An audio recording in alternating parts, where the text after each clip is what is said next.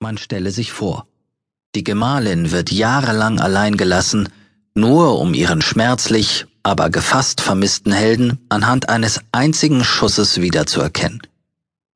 Der ist freilich nicht von schlechten Eltern.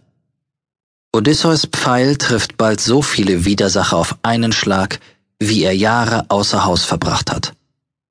Was er dabei nicht alles durchmachen musste.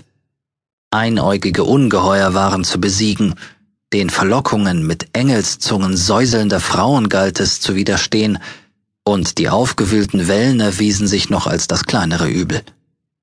Entfesselte Naturgewalten stellen sich als noch durchaus kalkulierbar heraus, wenn man ihnen das intrigante Herz der Neider gegenüberstellt. Treue Gefährten helfen Odysseus dabei, sich nicht vor Sehnsucht zu verzehren, den Griechen war bei ihren Unternehmungen im Mittelmeer von vornherein kein leichtes Los beschieden. Dem Mann aus Ithaka begegnen wohl auch freundliche Menschen und andere illustre Gestalten zwischen Himmel und Erde, die ihn derart aufbauen können, dass er für weitere nahezu unmenschliche Herausforderungen gerüstet erscheint.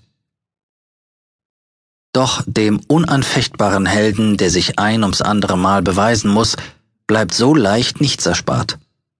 Seine Prüfungen sind zahlreich und unerbittlicher Natur, bevor er endlich nach dem weisen, großmütigen Ratschluss der Götter heimkehren darf.